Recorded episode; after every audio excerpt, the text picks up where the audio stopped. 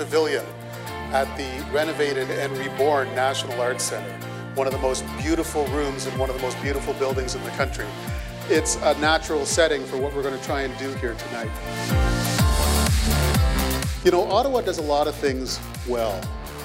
Ottawa does accusation well, it does allegation well, it does recrimination, it does suspicion. Sometimes Ottawa forgets to pause for a conversation. Tonight we're beginning a long-term experiment in Canadian conversations. I hope you'll give it up for our first guest, Jagmeet Singh.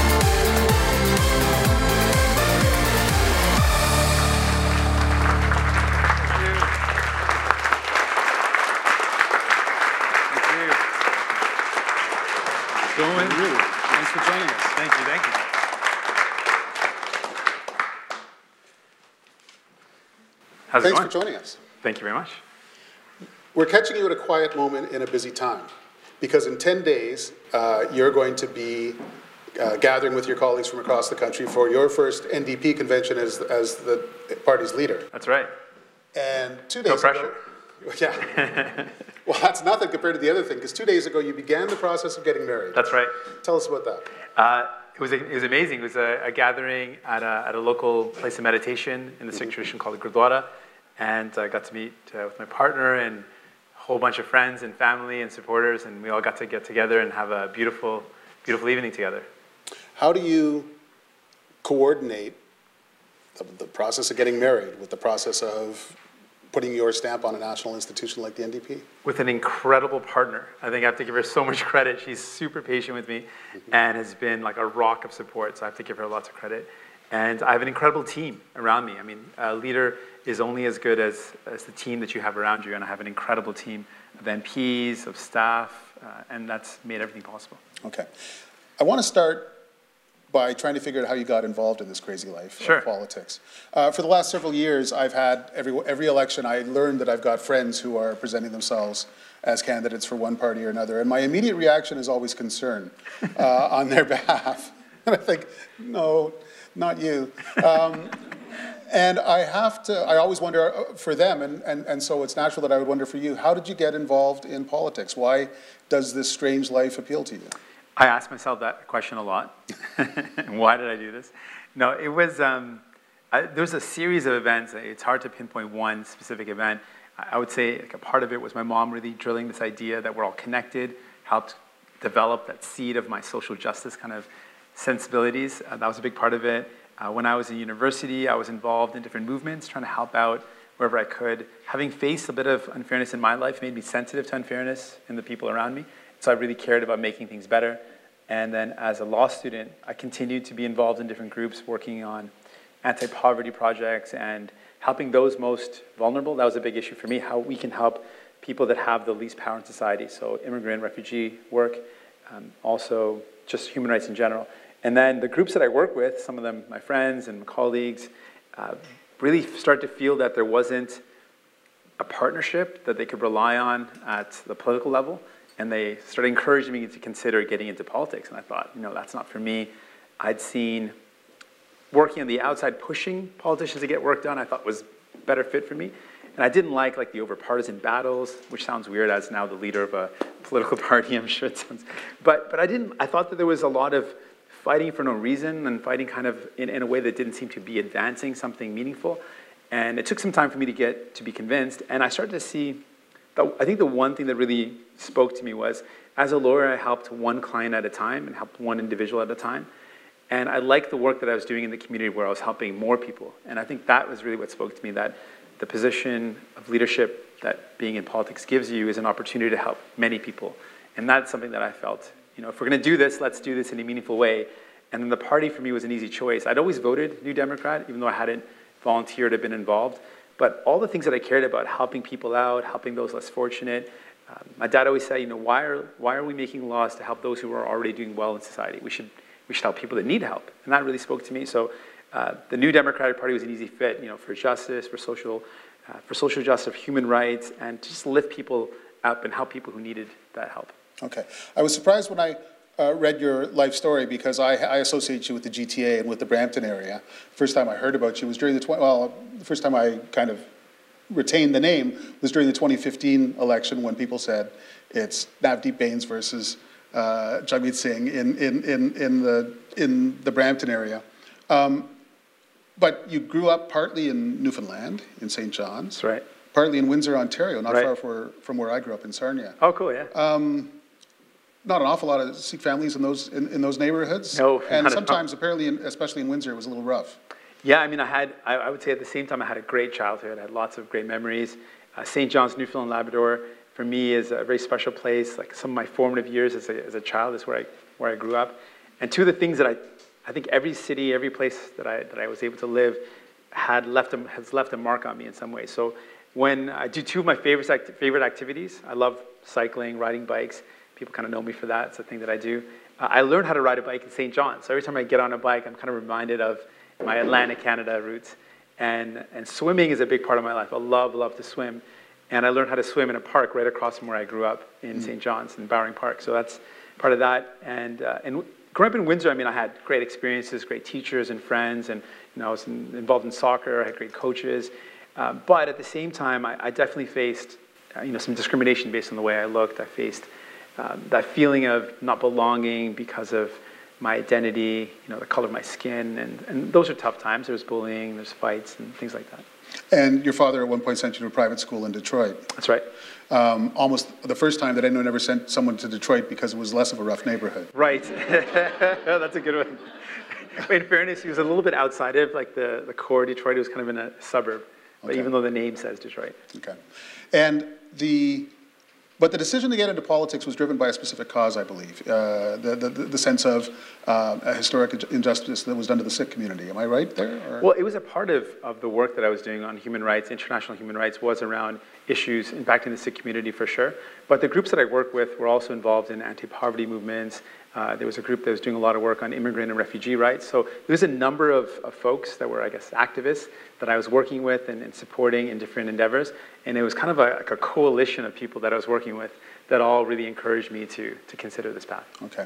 Michael Kelly, the great American um, political journalist who died in the Iraq War, uh, used to write for the New Yorker, and he used to say that politics is the art of seeming natural while you do things that no adult uh, uh, would, would willfully do.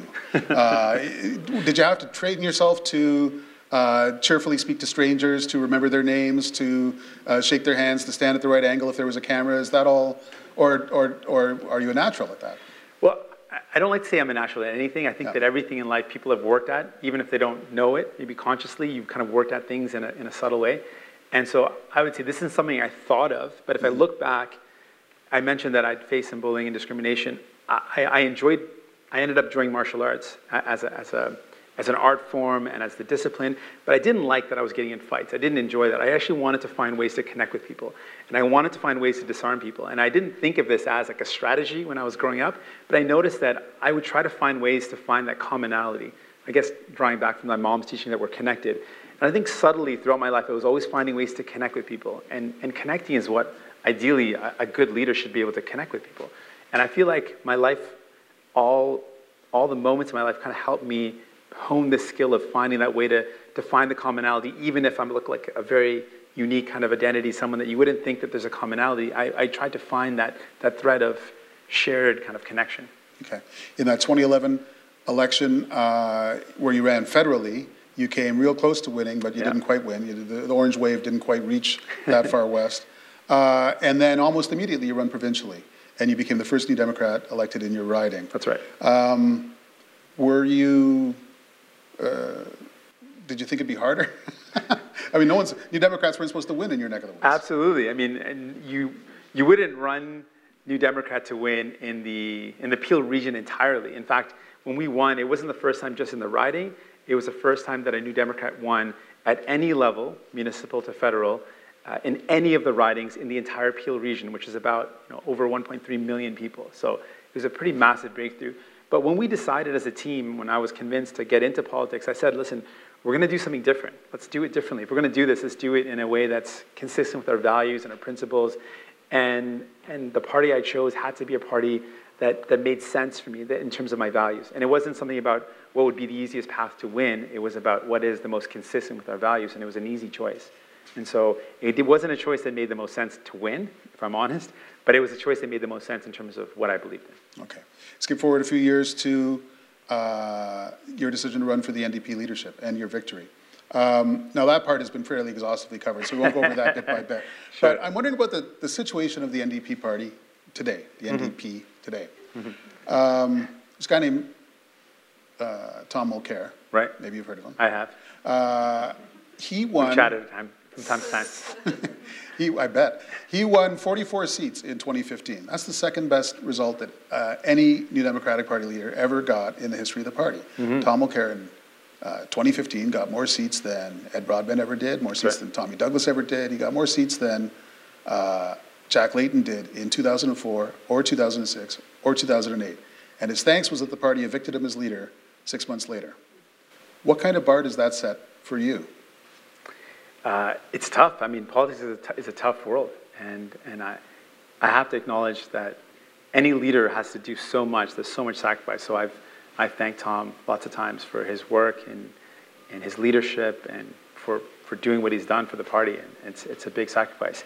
Um, what I look at the bar that I'm setting for myself what I want to do is really advance the issues that I hear about. How can, can we as a party work towards making sure people across this country, their voices are heard? So when I hear the stories of, of seniors talking to me about the fact that they're literally cutting their pills in half, they, they can't afford a prescription. I want that story to be front and center. When I meet with young professionals that are graduating with professional degrees and can't afford to rent a place, let alone buy a place. I mean, I want their stories to be heard. That's the bar I set. How much positive can I do as leader in terms of bringing these stories to Ottawa across this country and making sure we bring change in their lives? Sometimes I think that that amazing NDP result in 2011 was a, almost a curse for the party. Because before that, for, for, for 50 years, the NDP did as well as it could and, and, and, it, and it brought what it could to the table.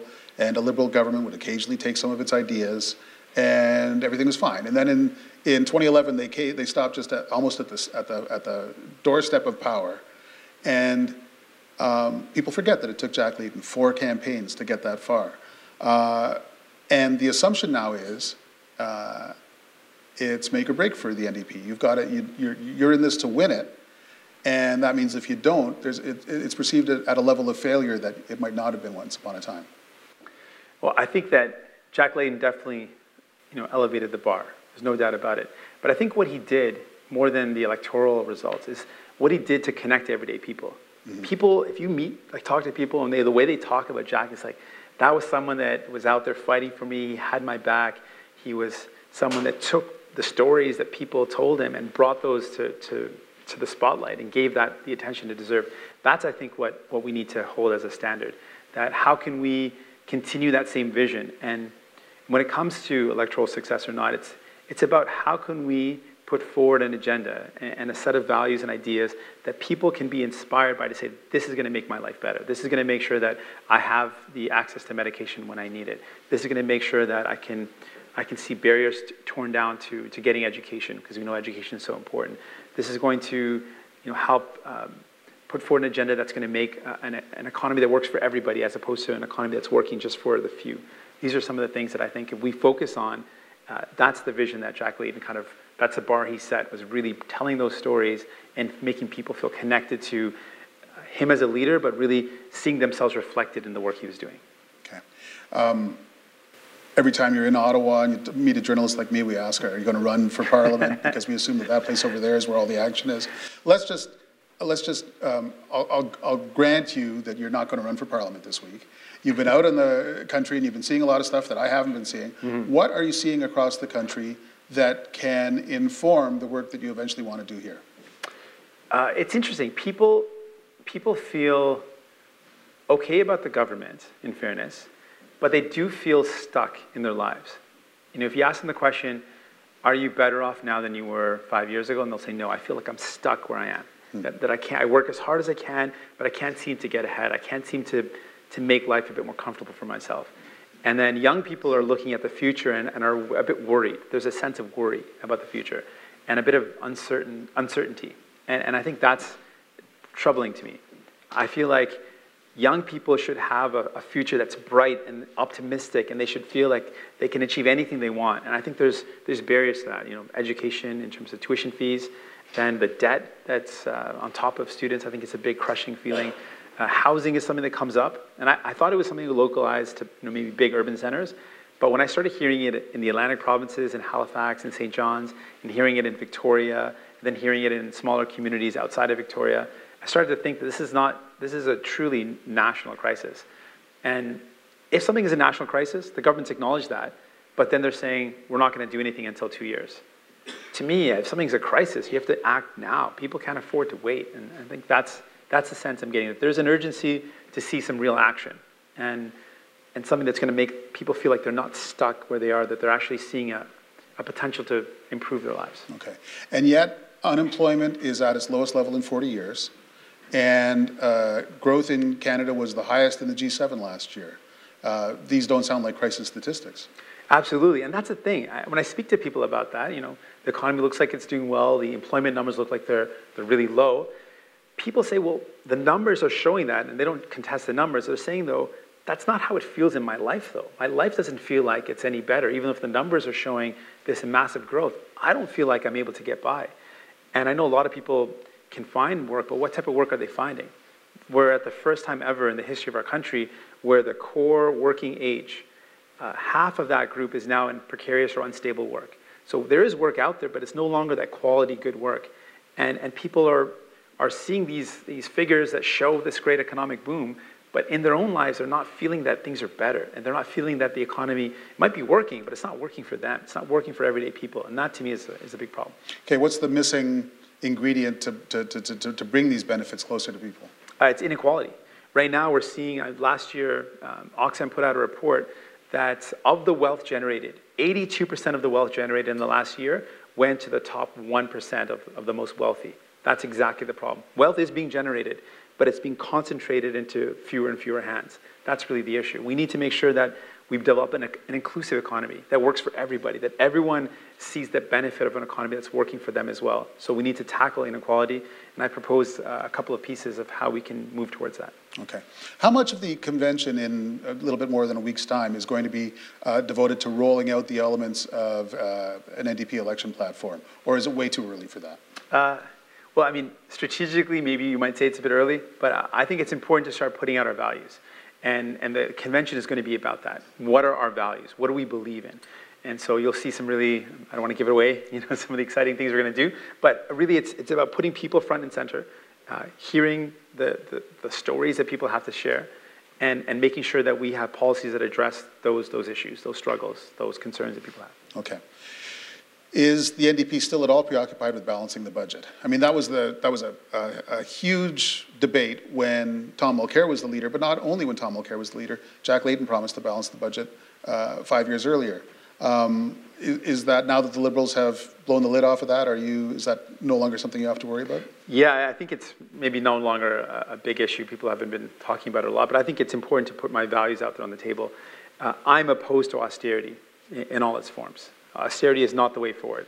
So if we're not doing well and we're in difficult economic times, I believe in, in deficit funding to ensure that we continue with our social programs that we need. I believe strongly in universal social programs. Uh, we need programs that lift people up, that everyone can access. And uh, if we need to deficit fund that when times are tough, I, I, believe in that. The question for me is about how do we put the, the priorities and the concerns of people in the front and, and keep that foremost in our minds the times we're living through now meet your definition of tough times? Uh, I mean, I would have to look at, at the finances of the government to, to figure out, you know, can we invest more in, in social programs? Um, the economic numbers are showing that it's not tough times per se, but the realities that people are facing kind of don't really match up. So with that growing inequality, I'd have to look at the, the details of the finances and figure out, can we invest more in social programs? I want to, I believe we need to. I believe we can't afford not to. Okay. So reducing inequality includes programs for people who are uh, struggling and are less well off. Uh, I think it often also means, if I can paraphrase Tommy Douglas, sticking it to the fat cats. Is that part of your plan too? Well, I mean, I wouldn't use uh, our, our, esteemed uh, leader, ancient leader's uh, words, but absolutely. I mean, look, we have the, the Paradise Papers, the Panama Papers that show that there's massive wealth that's being siphoned out of our country uh, wealth that could be invested into universal social programs, that could be invested in things like farmer pharmacare or free tuition, uh, or expanding our healthcare to include dental care or eye care. So we could invest in these programs, but we're not able to because we're missing out on that, on that wealth. So I propose two solutions. One is ending CEO stock options and changing and increasing the inclusion rate on capital gains so that you know, the ultra wealthy, uh, we would see an increase in the capital gain so that you know, we can capture more of that wealth. But we need to do a lot more. There's, there's massive wealth that is not being invested in Canada that needs to be. Okay. Um, I've seen estimates that uh, with the stock option loophole thing that you're talking about, you could go and get like a billion dollars a year from a very small number of, of uh, Canadians in the end, a few hundred, a few thousand. What's to keep them from leaving or from, or from moving their business out of the country? Well, I think there's a, there's a certain climate here in Canada that, that's maybe not the weather climate, but thanks. But there's a certain climate here that, that's, that's important, The people that come to Canada, we have a stable government, uh, we have a, a, great universal health care program, uh, we have a highly educated workforce. There's certain advantages that we were going to have. Uh, and that measure of fairness is to the CEO. It doesn't impact the overall, uh, the structure of a, of a, company, of its ability to, to, produce a product, to be successful. It's a matter of fairness, and I think it's something that people want to see happen, and I'm, I believe it needs to happen. Okay. Um, the Liberals promised that they would you know, reduce access to these uh, CEO stock options in their platform in 2015. And then in their first budget, uh, a lot of tech groups and entrepreneurial uh, firms like Shopify, just up the street here, screamed blue murder and said, this is the way we encourage people to give the, the, the, most productive years of their life to the company, is the promise that they can cash in stock options down the road. Are you going to uh, damage the tech industry if you, if you uh, go after these stock options? Well, we've made our proposal, our starting proposal, very clear. It's specific to CEOs and, and those stock options.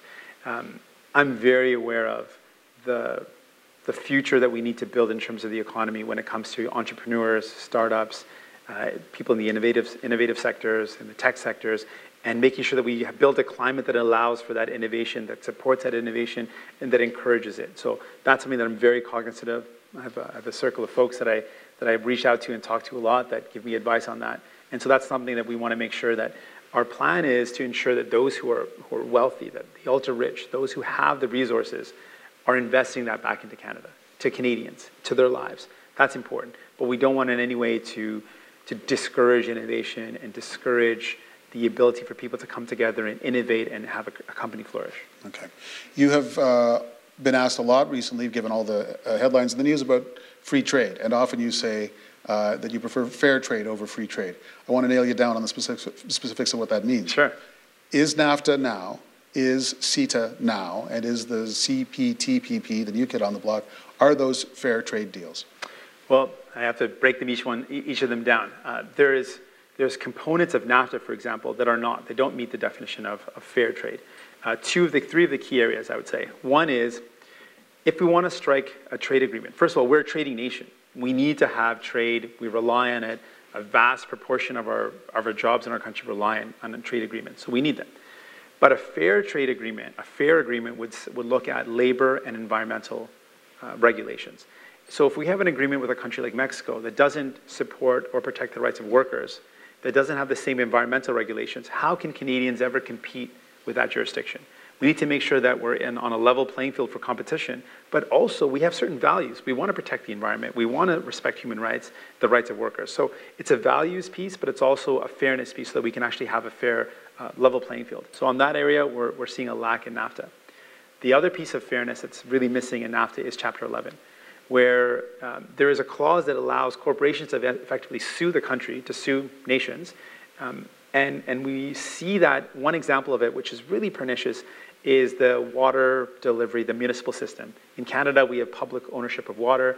There was a lawsuit to challenge that public ownership and public delivery to say private companies felt it was a monopoly, that they wanted to be able to sell water privately. And we fought back that, that, uh, that challenge. But that's, that's the fear of an agreement like NAFTA, that companies are allowed to make a challenge to something as precious as our access of our water. That to me is not fair.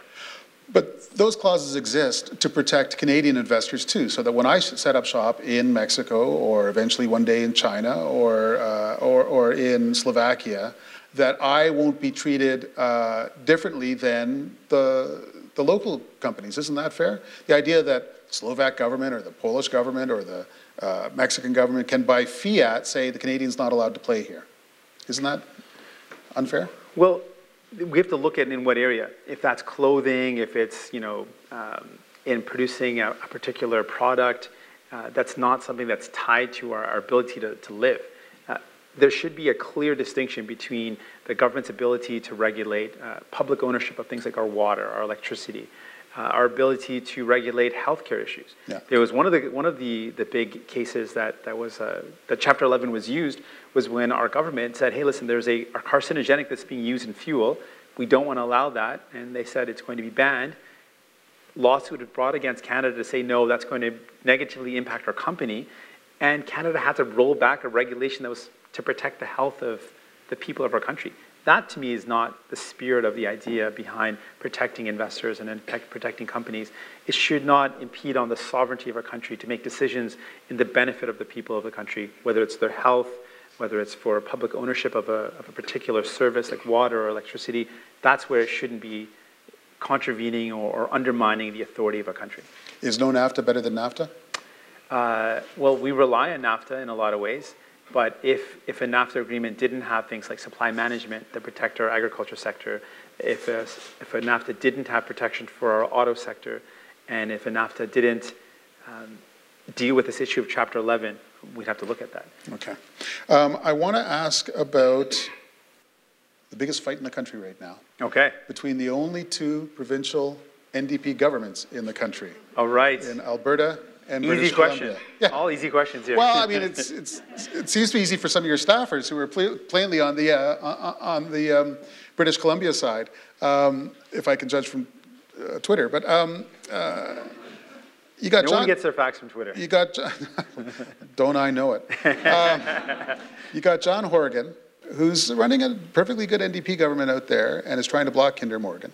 And you got Rachel Notley, who's running a perfectly good NDP government next door, who's trying to get Kinder Morgan through. Why does it seem to be such an easy choice for you which side you're on?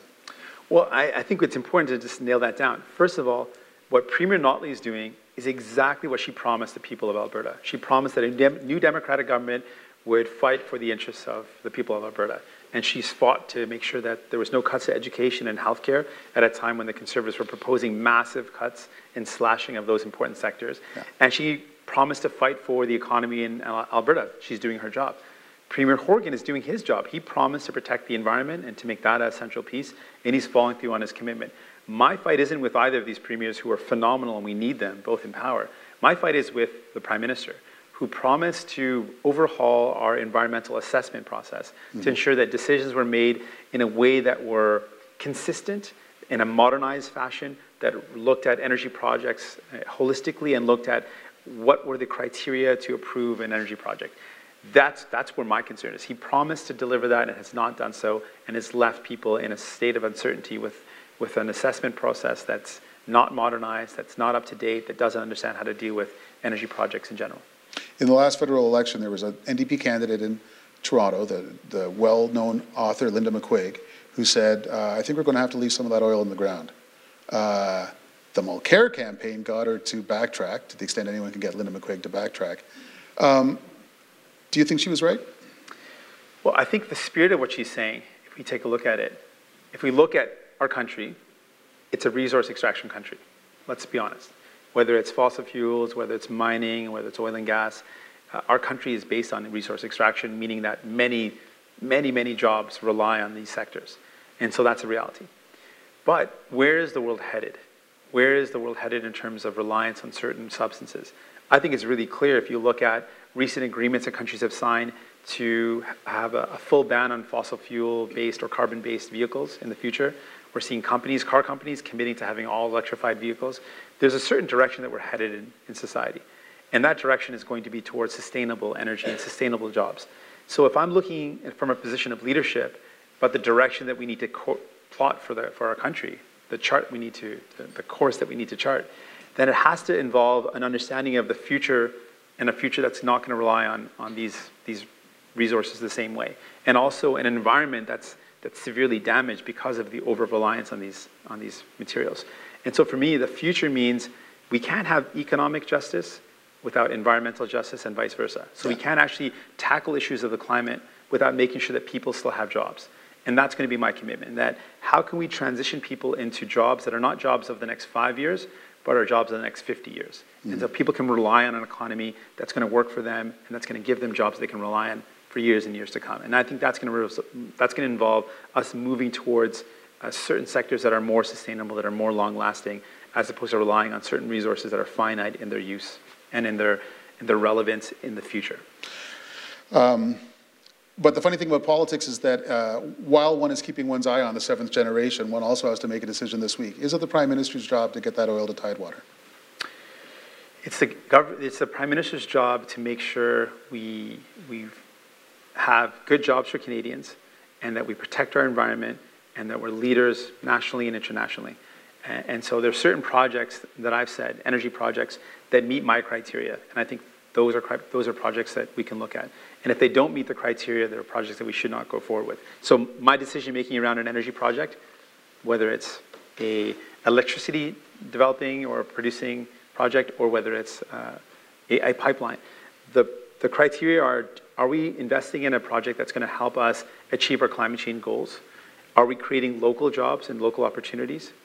And are these opportunities something that's going to be long-lasting and it's going to be a, a sustainable option? These are some of the criteria we need to look at. How happy would Rachel Notley be to hear that checklist? Uh, I think, I mean, the work she's done, if you look at Premier Notley's work, she's got one of the most aggressive climate change plans in the country, the best plan. She's committed to reducing emissions. Uh, I, I fully believe if we want to achieve our goals as a nation in terms of reducing our emissions and tackling climate change, we can't do that without a premier like Premier Notley in government in Alberta. And so we have to respect that. Um, and uh, we, we've kind of done the tour here. We've done we've done uh, trade, we've done balanced budget, we've done uh, energy. What are the other sort of cornerstones of the uh, suite of policies you're going to start rolling out next week? Well, healthcare is a big piece, and, and we touched on it, but I think it's important to, to really nail that down. There was a vision, there was a dream. Tommy Douglas had this vision of, of making sure that everyone had access to healthcare. And I think with any vision or any dream, you have to remain vigilant.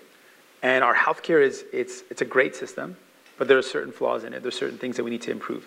So we need to make sure the investments match our commitment. And we were, if we're committed to universal healthcare, then the federal government has to commit to investing in that. And we've seen an, an erosion of that commitment in terms of investments. And the second piece is we need to continue to look at how we can expand our healthcare to be a more wholesome product, uh, a more wholesome social network. And one of the big missing links is this pharmacare piece. Without pharmacare, you have a situation where people get ill, they can't afford the medication they need to get better, they get more and more ill, and they get in a position where they're you know, drastically unhealthy, and they have to rely on emergency healthcare, and that's incredibly costly. That to me makes no sense. It- It's wrong in terms of the morality of it. It's just a wrong thing, but also doesn't seem to be a good use of our resources. If we actually invested up front in a, in a program that allowed people to have access to medication, they wouldn't get so ill in the first place, and we can manage that, that health, and it would actually reduce our costs. I think we need to really look at that as, as a forward-thinking vision of lifting people up, providing access to an important resource, medication, and, and also looking at it as completing the, that, that vision of a holistic healthcare system. Okay. We're heading into the spring of 2018 and the fall of 2019, there's going to be a federal election. I remember what this town was like uh, a little more than a year before the last election. Uh, the Campaigning will already be underway. Uh, A year before that election, both the NDP campaign and the Liberal campaign put out social media pieces where they, they, they sketched the, the, the, the- map of, of victory for their party. Um, Stephen Harper never put out that piece of social media because in the end, it turned out he didn't have a map. Um, But if you can, if, if- you can, um, uh, sorry, conservatives, but um, if you can tell me where is an unprecedented NDP victory going to be found in 2019? Well, if I could turn that And we'll hold you to it. I'll come back to you Yeah, the yeah. day after the next election. Sure, and say, yeah, you said this is going to happen. Yeah. Well, I, I want to turn around and, and instead of focusing on, I know, what our strategy is in terms of, of where we're going to campaign, uh, I want to focus on the stories we want to tell. And we want to tell the stories, and I want to share some of those stories. The stories of, you know, a young person growing up, a ra- young racialized person growing up in an urban city like Toronto, and the fact that they've faced carding or faced discriminatory police practices, and it's made them felt like they didn't belong. And I want to make sure that we do something at a federal level to ensure that that never happens again. And I want to tell the story of you know, a, a senior living in Atlantic provinces, you know, folks that I met with who talked about the fact that they couldn't afford their medication. Um, the story of you know urban folks living in a city like Vancouver, young young people that want to be able to live in this beautiful city. It's a beautiful city, but can't afford to because they can't afford to live. They can't afford to buy a place or rent a place. Uh, these are the stories I want to tell. The stories of folks that the stories that I've heard about people, young people, uh, folks that are racialized, facing discrimination, uh, women that continue to see uh, pay equity in 2018 has not been achieved. I mean, that to me is astounding that in a country like ours, a country that's, you know, I believe to be a country that should be a progressive country, that we still see the reality that women are getting sometimes 70%, 80% on the dollar of what men make. That should not be the case. We should have legislation in place that ensures that pay equity is a law, that it should, be, should not be an option, should not be a question. And so these are some of the stories I want to tell in, the next election. These are stories that of, of people that I've spoken to. Somewhere in this room is the editor of Maclean's, Alison Uncles. She's, she's going to be jumping up and down. I'm surprised I can't see her. Our next cover story is about pay equity. Oh, amazing. And so, it's like I uh, did a plug. I didn't like know you, that. You set us up. Yeah, we appreciate that. no problem. Um, Anytime. Just invite me for another talk and we'll, we'll plug another cool issue. Um, careful what you wish for. Um, I want to, I've got some questions here from the internet and, and, Oh, and from Twitter. We're going to get to those, but uh, one, one last question of my own. Sure. Um, I read somewhere that everyone who's ever elected US president reaches a point where they sit in the Oval Office and they think, I do not deserve to be here. Hmm. Uh, it is called uh, imposter guilt or imposter syndrome. and there's a sense that, uh, sure, it was a lot of fun, but now the rubber's hitting the road and it doesn't feel, this job doesn't feel like something I can do. Um, I'm not going to ask you whether you experience that, but do you ever have moments of doubt? And how do you ground yourself in moments like that? I do, for sure, if you have moments of doubt. I think that's, that's real, that's human. People should feel that doubt. I think it's the way you work through it. You know, I think through it. I have a, a great group of people around me that help me through those moments. I think it's, it's okay to be honest about that. Like, you can't know everything and you can't be certain about everything. Uh, there's things that I'm absolutely certain about. There's certain values and principles that I have no question, and that I, I will be unfailing on those. But there'll be times that I've felt doubt and I haven't been sure how to move ahead. And I think that's, that's a mark of good leadership, I think. It requires the ability to admit that, hey, sometimes I don't know, and it's okay. What's the biggest surprise since you became NDP leader? Oh man, it's. I mean, it's a, it's a, it's an immense it's an immense task that I have in front of me. Like changing the culture, um, it is kind of like a big ship, and and the inertia that you have to overcome to kind of turn it a certain direction. So it, it's been bigger than I thought to, to to try to implement the things that I want to see happen. It's happening, but it's it's a lot of work. It's okay. I'm up for it though. If you had, uh, if you could pick the date of the next election, would you push it back? No, I'm up for the challenge. I like I like working under under pressure and under a, a timeline, a deadline. I'm good with it. Okay. Thanks very much for your time. My pleasure. Uh, and now I'm going to reach into my magic bag of tricks. Okay. And, uh, and hope that Twitter gave us some good questions. All right, me too. Um, oh, hey, I like this one. Okay. Uh, from Alan Ha- Harris via Twitter. Uh, he says, Dear Mr. Singh, uh, with automation and AI defining the next industrial revolution, what does the NDP plan to do about the massive number of people for whom there will exist no jobs? Yeah, it's a real, real concern. Uh, I've been looking at AI and driverless car technology. It's probably the first.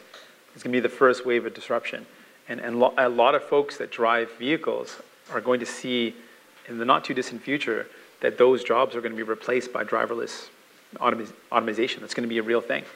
Um, I think we need to be prepared for that and think ahead and think about how we can implement opportunities to train. There always will be needs to, to provide input into, if it's AI, folks that help program the AI, provide input into how it should be directed and how it should be modified. So I think we need to be really forward thinking and look, that are certain changes are going, that are going to happen, and we need to start building in a transition towards, you know, how do we operate in a world without drivers of cars? Like, we need to think about that.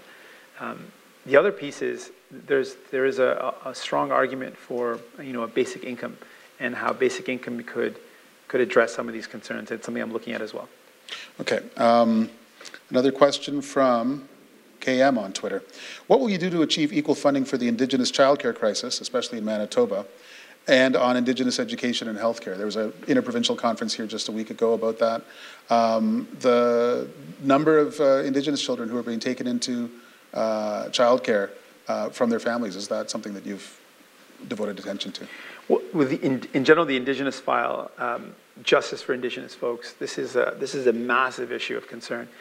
If we want to say that we live in a just country, we cannot say that we live in a just country if the first people of this land the indigenous people of this land continue to face injustice. It's just not, it, it's untenable to have that position. We can't be in a just country and see the ongoing and continued injustice being faced by indigenous people.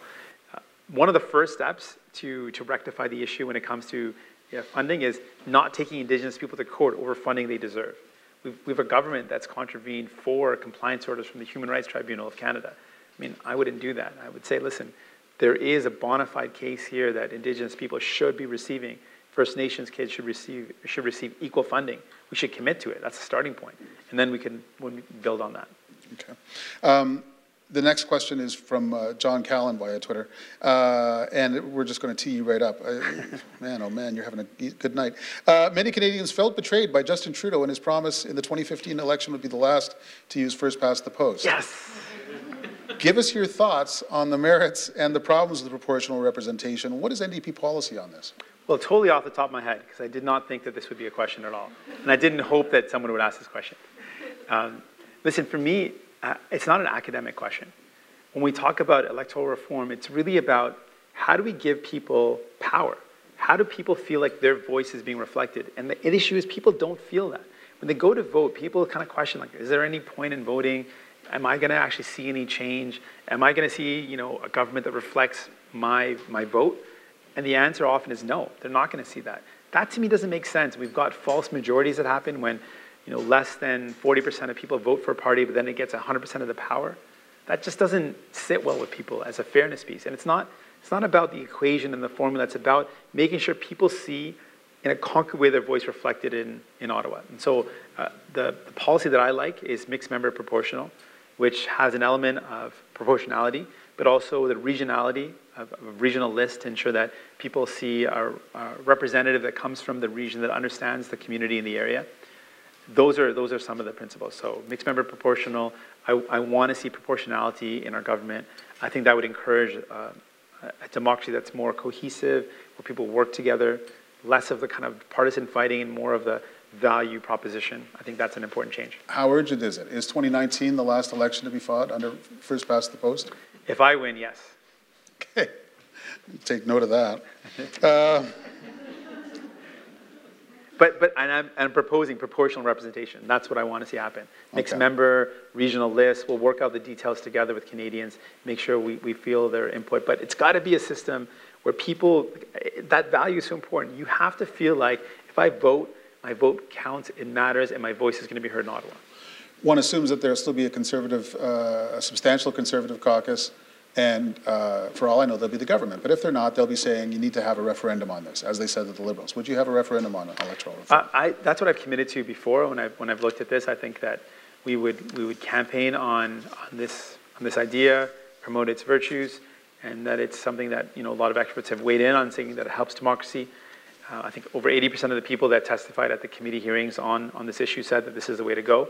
Um, but I think there should be an element, there should definitely be an element of, of people being able to confirm that this is a choice that they like. And the way they do that, there's been some proposals that implement the system and then have a referendum if, if people liked it, or do the referendum up front. I'm not sure what the best way to do that is, but absolutely people should have a say in it. Okay, so you would consider sort of a test run and then get people to endorse or cancel the reform after the fact, after it's been after it's been tried. Yeah, it's one of the it's one of the, the, the proposals that I've seen, and I can see that there's merit to that. There's also the idea of, of pitching the idea, having buy-in, and then implementing it. I don't know which one is the right way to go yet, but I know that we need to do something on it, and it's got to be proportional. Okay. Another question, which is the like almost the main question on Parliament Hill. This question came from someone in the room here tonight. How do you plan on making the Hill a safer place of work for women? Yeah, that's, that's, uh, that's the, the big issue that our, that our generation is faced with right now. That's a, a massive issue. I think that it is an incredibly inspirational moment where we're seeing women come forward, survivors are coming forward, and telling their stories in, a, in an unprecedented manner, and that's, that's an incredible moment for us. It's a powerful moment for us. uh, someone asked me, you know, issues around are we going too far? And I want to say that if we want to change the culture, we have to go far. Culture won't change unless we actually push it. And, and that's why I think it's so important that we take this opportunity to actually make that change happen. But I also think it's important that we're not looking at this, this moment right now about making workplaces safer for everybody, but for women particularly, who for so long been the subject of a culture of silence, of just like brush on the rug, don't talk about it, don't, don't raise this issue. That's, that's heinous, that's, that's offensive. That's created the poisonous workplaces where women do not feel safe. We need to acknowledge that's the reality for far too many women. And in the halls of democracy, where we think this, this should be so hallowed and so protected, it's still maybe sometimes at its worst here, where there's so much silence. And so I think it's also an opportunity for us to not just point fingers and say, oh, it's this party or that group. It's not about that. It's actually about looking inwards and saying, how can we all grow and improve and build a better workplace? And I'm, I'm committed to that, and I'm going to take steps as much as I can to do that. There's obviously involved in this a debate over due process and over whether someone has the right to face their accuser and to know their accuser. And, um, uh, and due process itself is problematic because it often entails character assassination of women who are brave enough to come forward. So I understand that. But some people worry that due process is being replaced by no process, that the wheels of change have rolled over one of your own MPs, Erin Weir. Have you spoken to him? Does he know the nature of the accusations that he's facing? I I have spoken to him, and I think this is, this is really tough. This, this is the, an example of where it's tough. And, but this work is important. It is so important that even if it's tough, it doesn't mean that we can't do anything about it. We have to act. I think there has to be an understanding, uh, a balance for sure. We need to address the fact that, on one hand, we need to make sure that there's a, there's a culture that believes survivors, that is safe for people to come forward, that people who, who are survivors, people who have faced you know, harassment or violence, feel that they can actually tell their stories, but it has to be survivor driven. It has to be a process that respects the, the, the wishes and the desires of, of the person coming forward. But absent that, I think we can't afford not to act. We can't afford not to do anything. If there's any concern that's raised, uh, we have to do something about it. We have to act because it's important to ensure that people know we're committed to this, that it's not just words, that we're actually seeing action. And that's why, uh, in this case, there's got to be a balance. There's got to be fairness. Investigations have to be fair. We will actually undermine the work of, of changing the culture if we don't have a fair process. So the process has to be fair, but we can't ever forget that there is so much of a culture that we have to overcome that, that it's going to be it's going to be tough. It's hard. It's hard work, but we have to do it. Does this change has to be, have to be accomplished case by case, or can there be uh, uh, precinct-wide, Parliament Hill-wide uh, efforts uh, to change attitudes, to change men's behavior?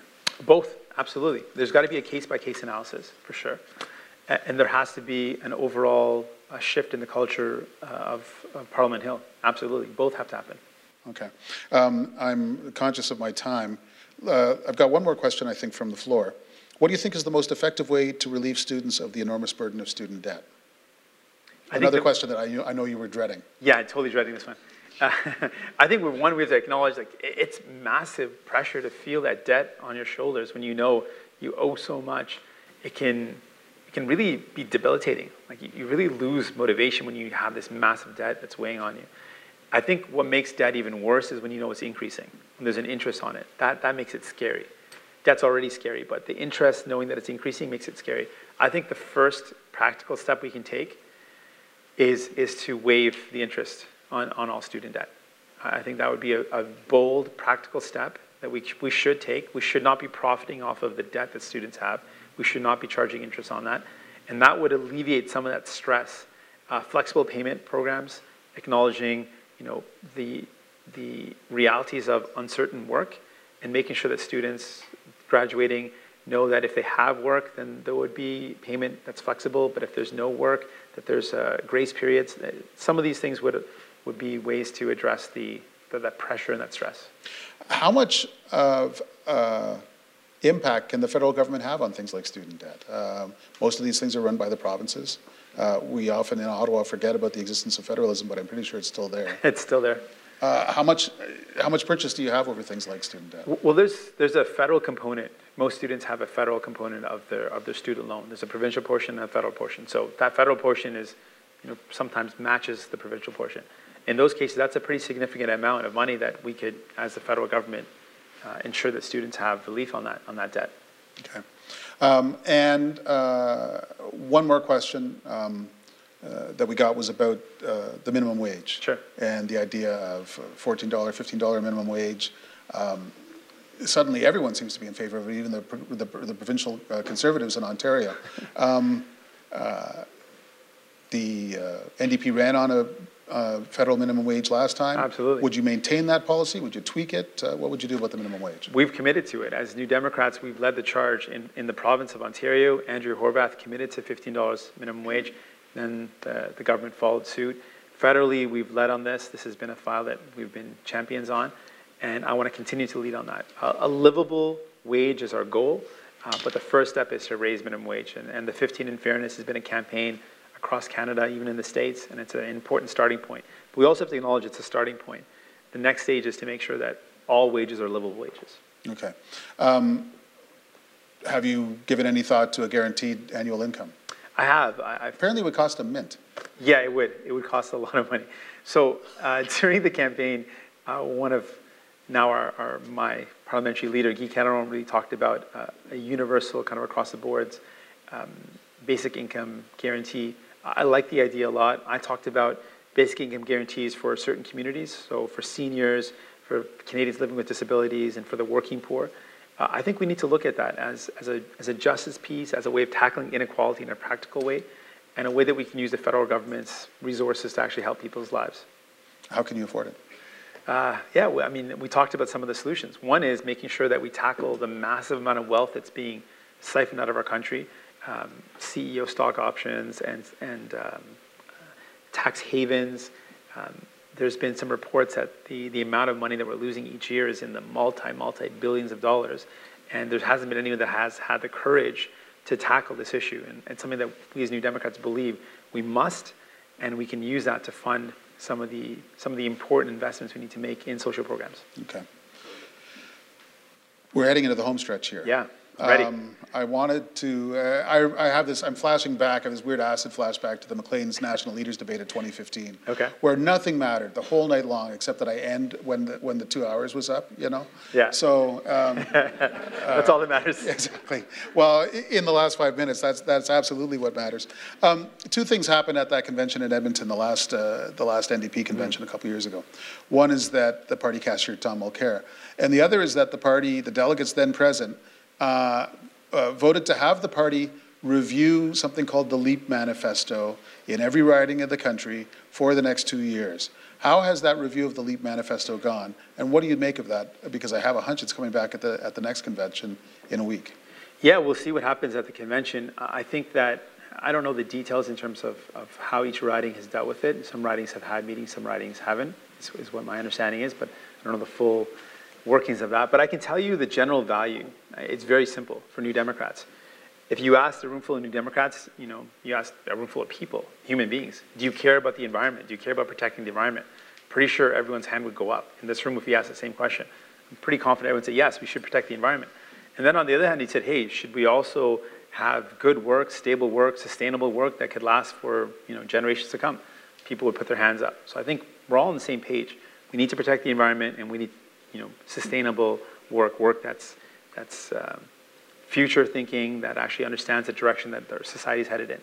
Um, how we come to that is going to be a big piece. What we can implement in terms of a, a program or, or transitioning programs that actually ensure that people have good work always, that workers are never left to the wayside. Like I said before, we can achieve the justice we, we need to see with tackling climate change and reducing our emissions if we leave workers uh, to, the, to the wayside. It won't work. It can't happen. We need to make sure that there's a solution that respects working people in Canada and also is committed to the environmental change, the environmental commitments that we know we, we have and values that we have as a society. And we know that we need to, given the massive ecological you know, devastation we've seen over the past year with forest fires and flooding and climate change impacting people's lives. Okay. We've seen stories to the effect that people associated with Jeremy Corbyn, people associated with Bernie Sanders, uh, are going to come uh, uh, at the invitation of people associated with the LEAP manifesto and try and essentially disrupt uh, the NDP convention. It's got to be a pain to have these folks who, who appear every two years and, and want, to, want to announce the NDP what its, what its agenda is, and then you don't hear from them again until the next convention two years later. Or do these folks from around the world help to broad- broaden your tent? Well, I think that, you know, discussion and, and debate is important, and, and people are going to have different opinions. Uh, I think the values underlying them are all the same. We all believe, you know, progressives or New Democrats or people that care about one another, people that care about their neighbors, all want to build a world that's more, that's fairer and it's more just. I think that we can find that commonality, that, that common thread, and build on that. I, I think sometimes folks focus on, you know, the minute differences, but really there's, there's so much we have in common in terms of people that want to care for one another and take care of our neighbor, take care of this place we call home, our planet. I think we have far much more in common, and, and we can build on that. Okay. Justin Trudeau's been prime minister for just a couple uh, years now. Uh, it is not often seen that a, a, government elected with a majority uh, loses at the next election. It's hard to beat a first-term majority government. Mm. What are the vulner- vulnerabilities of this guy? I think when it comes down to it, uh, I think I think Justin Trudeau means well, and, I think he he he talks about issues that matter. But I think there is there is a bit of a dissonance where, for him, maybe it's a bit of an academic discussion when he talks about fairness or inequality. Maybe it's something that he's observing, he's he's seen it. Uh, for me, it's a personal matter. I've, I've experienced a little glimpse of what it's like to be discriminated because of the way one looks. I've experienced a little glimpse of what it feels like to face some of the economic struggles that Canadians face, and some face far, far worse and continue to face. But I've glimpsed a little bit of what that's like to have the pressure of supporting a family fall on one's shoulders when my father fell ill in, in my 20s. And having experienced some of that inequality and that unfairness and some of those struggles, when I talk about building a, a more just society, a fairer Canada where we have access to pharmacare, we have access to tuition, where we make sure that housing is affordable, I'm coming from a place where it's a personal lived experience. And I think that's, that's maybe the difference. Okay. I think that's a good place to wrap it up. We'll see how it all works out for you and for everyone else in the, uh, in the political uh, combat. Uh, I want to thank you for taking the time to uh, come and spend a whole hour with us in That's this awesome. beautiful room in front of this crowd. I want to thank everyone in the audience for coming out and taking part in this conversation. And I uh, absolutely want to thank our sponsors, the Canadian Bankers Association, for making this possible. We'll be back here in a little bit more than a month with uh, Andrew Scheer, your colleague, the leader of the uh, Conservative Party. And uh, we'll wrap it up there. Thanks, everyone. Good night. Drive safely.